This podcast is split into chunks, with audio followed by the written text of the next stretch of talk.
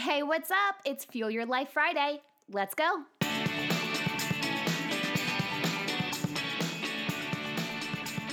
This past Wednesday, I had a conversation with Twin Flame expert Jessica Horn about the 2022 Twin Flame energy forecast. And within our conversation, we briefly touched on the upcoming 1212 portal happening on December 12th. Now, this isn't our first episode on portals.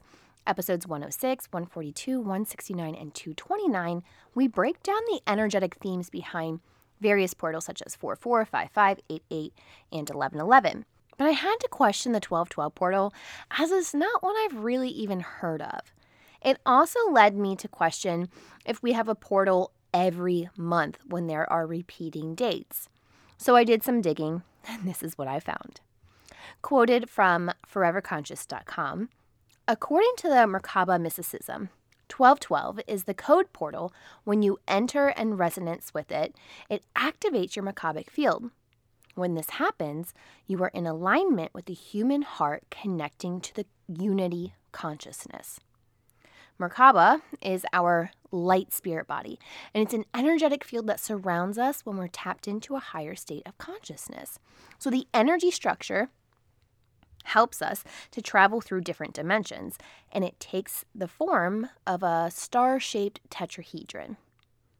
Very interesting, right? So, what you can kind of imagine this like if, if you're having trouble shaping this is imagine a invisible energetic force around your body that is in shape of a star-shaped tetrahedron and that this is a higher version of ourselves that's part of us but we just don't always see it so I had to go a little bit deeper because we have the 1212, and we know with numbers from our conversations with numerologists and more that there's always a meaning with the numbers as well. So if we look at the angel number of 1212 and its meaning, 1212 is helping us heal and release past wounds to find our true purpose and passion and love. But speaking of love, the message that this week's guest, Jessica Horn, gave us when she asked Spirit about the energetic theme for the 1212 portal, particularly how it relates to twin flames, she pulled cards that gave us the themes of healing shame and guilt and having more compassion. She also pulled healing past pain, going through a renewal and rebirth, releasing the ego, getting out of your own way, and understanding that spirit has everything under control. So if 1212 is a code portal and it activates the Merkabic field, then I believe this code then really just helps us in our ascension process. Ascension and healing, ascension in love, ascension in harmony, honesty, prosperity, passion, and more.